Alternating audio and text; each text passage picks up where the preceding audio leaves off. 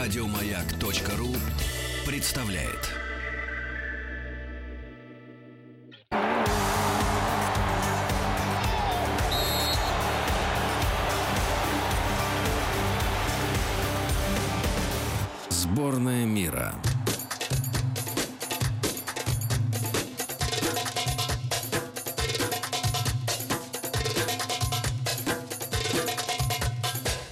Египет. Добрый день, радиослушатели. С вами по-прежнему Катерина Срывкова, 15.12 в Москве. И мы, как обычно, уделяем внимание одной из стран, которая приезжает к нам на чемпионат мира по футболу. Сегодня день Египта. И знаете ли вы, что эта страна граничит с Ливией, Суданом, Израилем, имеет морскую границу Саудовской Аравией и Иорданией. Омывается на севере Средиземным морем, а на востоке Красным. Египту принадлежит самый крупный искусственно сооруженный канал – Суэцкий канал. Он соединяет Средиземное и Красное моря. Большую часть Египта занимают пески и пустыни, но это совсем не означает, что пустыня безжизненна. Поговорим об этом с нашим экспертом. У нас на связи кандидат исторических наук, научный сотрудник отдела зоологии и физиологии Биологического музея Тимирязева Сергей Феликсович Хрибар. Здравствуйте, Сергей Феликсович. Здравствуйте. Бывала я в этой пустыне, надо признаться, недолго померзла, да уехала. Ни одного обитателя мною замечено не было. Может, кто-нибудь под камушком прятался. Расскажите, пожалуйста, кто же там живет?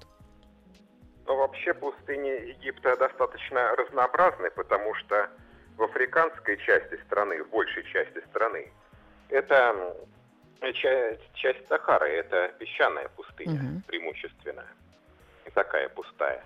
А вот если вы были в окрестностях Шарм-эль-Шейха, наверное. Да я везде была к стыду своему. Вот. Не могла э, удержаться. Ну, там, там каменистая пустыня. И действительно, в общем, напоминает лунный ландшафт. Э, проблема в том, что действительно очень мало растительности. Впрочем, из растений встречаются солянки. Э, из более крупных растений кустарники, небольшие деревья – это так называемые тамариксы или тамаристы, как их еще называют. Угу. Они их можно увидеть, кстати, на юге нашей страны, как и солянки, различные виды солеросов. Э, эти растения прекрасно переносят засоление почвы. Достаточно хорошо устойчивы к жаркому климату. Ну а из животных, если присмотреться, то нередко встречаются, например, э, сравнительно небольшие жуки, а так, в общем-то, они для жуков довольно крупные, это медляки, жуки из семейства чернотелок. А если в пустыне много верблюдов, пасут скот где-то, чему я всегда удивлялся, потому что чего верблюды могут найти? Колючку свою верблюжью жуют. Вот верблюжья колючка не очень часто попадалась. Ага. А вот, э, э, тем не менее, различные виды сложноцветных встречаются. Э, есть, например, и федра, которая дает такие приятные ягоды. И их можно есть или лучше в пустыне да. ничего в рот не тянуть? Нет, нет, эти можно есть, только надо знать, что это именно они. Надо брать с собой Сергея Феликсовича, он точно знает. А расскажите нам, пожалуйста, как культура Древнего Египта повлияла на современность? А, ну, смотря что считать Древним Египтом. Вот мне было Потому бы любопытно что... про скоробеев узнать. Вы только что рассказали, что определенные жуки изрядных размеров э, проживают таки в пустыне, а мы знаем только скоробеев, потому что в качестве сувениров увозили их с собой и знаем, что вроде бы они охраняют гробницы фараона или им придается какое-то особое мистическое значение. Скоробеев действительно можно найти в пустыне Египта, но там, где пасут скот, как я уже сказал. Угу. По той простой причине, что скоробеи питаются навозом. Понятно. А, да, жук-скоробей заготовляет навоз в виде пищевых запасов, а также для запасов для своего потомства. А, слепляет из навоза шарик и укатывает куда-то в норку. Там в норке самка прикладывает э, еще кусочек навоза, он становится из шарика грушей. И вот в этот э, самый грушевидный запас навоза откладывает яйцо. Каждый шарик э, предназначен для одной личинки. Один шарик для одной личинки. Э, ну, личинка, когда выходит из яйца, она имеет запас пищи. Возможно, древние египтяне, когда видели, как скоробей по пустыне катит шарик, э, сравнивали вот этот вот навозный шарик с шаром Солнца, который катится по небу. Таким образом, Скоробей стал символом бога солнца Ра. Вот как все получилось. А какое На удивительное древних печатях, да, образное мышление было у египтян, а мы-то и не подозревали. Спасибо вам большое. С нами на связи был научный сотрудник отдела зоологии и физиологии биологического музея Тимирязева Сергей Феликсович Харибар. Маяк Про. Не только достопримечательности Египта, известные на весь мир, и чистейшие пляжи привлекают сюда туристов. Красное море в Египте имеет береговую линию длиной около тысячи километров. Она простирается от Суэца до границы с Суданом. Подводный мир Египта невероятно богат. Настоящим туристическим брендом страны стали легендарные коралловые рифы, протянувшиеся вдоль всего побережья Красного моря. Благодаря этому Египет стал едва ли не лучшим местом в мире для подводных погружений. С нами на связи технический дайвер, инструктор, подводный фотограф Дмитрий Челноков. Здравствуйте, Дмитрий. А, Здравствуйте, Екатерина. Где в Египте лучше всего заняться дайвингом новичку? Новичку, думаю, дайвингом можно заниматься в любом из курортов Египта, даже новичку. У нас круглый год э, температура воды не ниже 22 градусов, поэтому можно это делать круглогодичным. Расскажите про подводный мир. Что можно увидеть? Подводный мир Красного моря, в принципе, уникален, так как сюда не впадает ни одна речка, и поэтому вода чистая и прозрачная. Богат коралловый мир, на кораллах очень много всякой живности, рыбки красивые, разноцветные, кораллы тоже, принципе, тоже почти все разноцветные. Вот. э, Много прочей живности, типа дельфинов, э, скатов, осьминожки встречаются. А, сложно ли первый раз погружаться? Можно ли как-то самостоятельно подготовиться? А, Первый раз погружаться несложно. Оборудование для дайвинга предназначено для того, чтобы это все было очень комфортно. Единственная проблема как психологическая. Просто э, сделать первый вдох под водой, ну, это достаточно непривычно. Поэтому рекомендую, чтобы как бы ваш инструктор сделал вам хороший брифинг, желательно на вашем родном языке, и, соответственно, вы должны ему доверять. Готовиться самостоятельно, ну, в принципе, вы можете почитать книжки, посмотреть фильмы Кусто, посмотреть какую-то учебную литературу. Но погружаться самостоятельно без инструктора я вам не рекомендую, потому что дайвинг считается достаточно экстремальным видом спорта. И, соответственно, те навыки, которые дает вам инструктор, они должны выполняться правильно и эффективно. Поэтому приходите на курс. На курсе вас правильно научат, расскажут, э, как чего делать, и вы научитесь безопасно и эффективно погружаться. На какую глубину можно погрузиться в первый раз? Ну, в принципе, небольшие глубины, это 2-3 метра. Скажите, а есть ли противопоказания для погружения? Противопоказания заболевания сердца, заболевания дыхательных путей, астма, ну, в основном, ну, какие-то отиты. Если с ушками, воспаление среднего уха, проблемки могут быть, это не позволит нам погрузиться, как бы это сказать, ну, чтобы вы получили удовольствие. Спасибо большое. С нами на связи был технический дайвер Дмитрий Челноков. Маяк Про.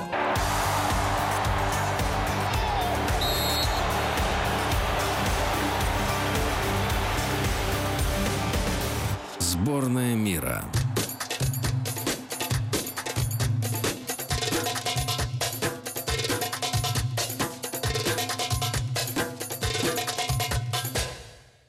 Египет. Египет с незапамятных времен притягивал туристов. Еще древние греки и римляне приезжали смотреть на гигантские пирамиды и колоссы Мемнона. В самом начале колониальной эпохи э, сперва Наполеона, а после уже англичане вывозили сокровища страны, пополняя коллекции национальных музеев. За завоевателями потянулись путешественники, и в конце концов тонкий ручеек любознательных энтузиастов превратился в поток туристов, которых отправлял в круизы по Нилу и собирал на египтологические лекции предприимчивый Томас Кук. Были же времена. С нами на связи член Русского географического общества, гид-путешественник и организатор авторских туров Артем Киселев. Артем, добрый день. Добрый, добрый день. Э, для каждого из нас Египет в первую очередь ассоциируется с фараонами, пирамидами, иероглифами и древней цивилизацией. Скажите, насколько это отражается на современной жизни страны и отражается ли? Да, вы правы. Конечно, в первую очередь Египет действительно это загадочная культура, и все мы знаем еще из книжек истории про великие пирамиды, иероглифы и какую-то необыкновенную жизнь древних египтян. Но на самом деле сегодня, когда вы приезжаете в страну, все это богатое историческое культурное наследие, а, пожалуй, разве что способ заработать для предприимчивых арабов, которые являются населением, коренным населением этой страны сегодня. Потому что ничего того, что было в древней египетской истории, сегодня, к сожалению, не осталось в стране только парочка пирамид, когда подъезжаешь к Гизе, то, конечно, видишь вот этих верблюдов, на которых тебя покатают, вот эту фигурочку скоробея, которую ты обязательно купишь. Но я видела, да. с какой прохладцей в глазах они смотрят на нас. Особенно, когда мы там пытаемся примерить наряды или сделать какие-то фотографии. А современный Египет меня сразил прежде всего тем, что вот в Каире есть э, очень большие автомобильные развязки. Иногда кажется, что они семиэтажные. И все написано на арабском. И у тебя просто все холодеет внутри, потому что понимаешь, вот сейчас чуть-чуть не туда повернешь, причем по дороге едут сразу и шаки, и женщины идут с корзинами фруктов на голове, представь, и мопеды, и машины. И кажется, что движение никак не регулируется, находятся, но тем не менее все как-то друг друга объезжают. А в остальном те же самые смартфоны, та же еда, тот же кофе, как бы вполне себе цивилизованная страна получается. Да, и за пределами Каира, конечно же, ситуация немножко иная. Так. И, в принципе, жители, жители Египта э, селятся вдоль, естественно, селятся вдоль береги, берегов Нила. А, но если выехать в пустыню куда-нибудь, даже там можно найти небольшие оазисы, которые, конечно, производят совершенно грандиозное впечатление, когда ты едешь несколько часов, и вокруг тебя одни пески, пески, и вдруг несколько километров пальмовых рощ и пресные озера. Что интересно, есть э, оазис Тива на границе с Ливией, и там э, находится пресное озеро, которое дает большинство питьевой воды. Это чудо из чудес. Северной Африки. Потому что я ездила к бедуинам, и я смотрела, что даже гостей угощали чаем, но как они дозировали воду, насколько это для них как бы серьезный ресурс. Вообще иначе начинаешь относиться к воде возвращаешься да, в Москву, конечно, и... смотришь на эти фонтаны и думаешь, да-да, мы богатая держава. Просто Да, конечно, это на самом деле большая И это сейчас для Египта одна из э, очень больших проблем, потому что это э, оно солонеет. И вот сейчас экологи что. пытаются, пытаются решить, да, каким, каким образом это можно э, эту проблему исправить, потому что питьевой воды становится меньше, а других ресурсов э, у них просто нет. Там Нил чуть ли не единственная река, поправьте меня, если я ошибаюсь. Да, вот, поэтому да, взять э, и никакие айсберги там не тают, и родники там особенно не бьют. Но зато очень меня порадовали бедуины. Можете пару слов буквально уделить этому интересному народу?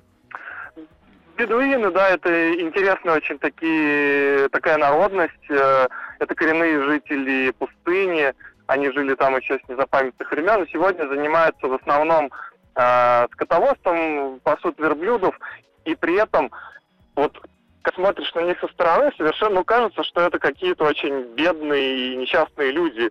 Но на самом деле они одни из самых богатейших да людей в Египте. Да, потому что, во-первых, верблюды, которыми они владеют, стоят баснословное состояние. А во-вторых, э, в Египте сегодня сложилась такая практика, что э, бедуины считают себя коренным населением этой страны и думают, что все, кто покупает какую-то землю или недвижимость на территории Египта, в первую очередь должны заплатить но... не государству, а бедуинам. Mm. И поэтому, когда какой-то предприимчивый араб хочет построить себе гостиницу, и ему нужна земля, сначала он покупает эту землю да у бедуина, что? и уже потом покупает эту землю у Слушайте, а бедуины, они себе, я не знаю, на эти деньги новые циновки или два новых платка на голову могут купить. Они очень э, минималистичный образ жизни ведут, буквально палка-палка, огуречек, вот, и сидит в пустыне да, человечек. Их кто-то сравнивает с клашарами, я говорю, нет, они не бедные, просто это такой пустынный минимализм. Там особо не развернешься, вот, никакую брендовую одежду на себя, значит, не напялишь, поэтому они, значит, выглядят непривлекательно, но, тем не менее, чуть ли не самые богатые в стране. Спасибо большое, Артем. Я чувствую, что на ваших экскурсиях можно услышать еще больше. Благодарю вас за любопытный рассказ и доброго вам дня. Маяк Про.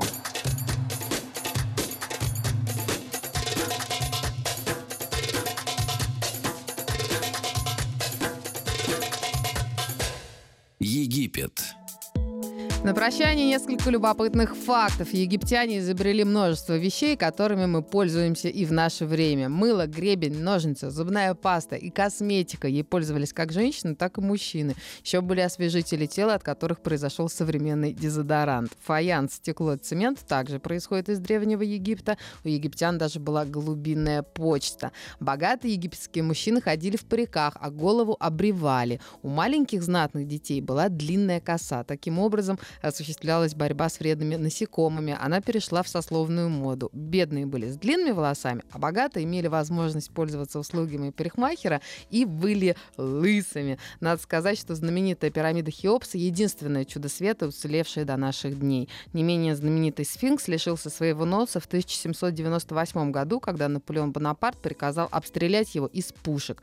В египетских автобусах нет дверей, только подумайте. Обниматься на людях в Египте не принято. Тут это считается неприличной вольностью, поэтому будьте добры, держите себя в руках. Оставайтесь в теплой компании «Радио Маяк». Я прощаюсь с вами до завтра.